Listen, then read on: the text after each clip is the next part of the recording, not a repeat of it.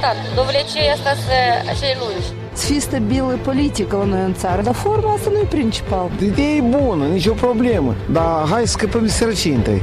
Realitatea cu amănuntul, văzută de Lilian Ciocanu. Marți am purtat o discuție la Europa Liberă în care ne-am amintit de regretatul cântăreț Ștefan Petrache, iar unul dintre vizitatorii paginii noastre de Facebook a spus că oamenii sunt mult prea prinși de cotidianul searbăt, bucșit cu lipsuri, pentru a se mai interesa de soarta unui om de artă. E adevărat, viața în Republica Moldova e mai dificilă ca în multe alte părți ale lumii.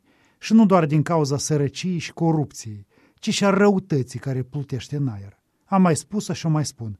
Moldovenii mi se par oameni răi. Firește că acest cotidian moldovenesc îți taie elanul, te seacă de puteri, de optimism, te transformă într-un individ încrâncenat și obosit. Dar tocmai asta ar trebui să te apropii într-o de artă, chiar dacă pare paradoxal. Arta ne poate colora existența, ea ne poate face să trăim viețile pe care nu avem cum să le trăim. Ea e un mijloc foarte bun pentru a suporta mai bine realitatea noastră, cenușie. E o accedere la banalul, dar necesarul frumos. De ce oricât de secundară și lipsită de utilitate ar fi arta, ea nu trebuie neglijată.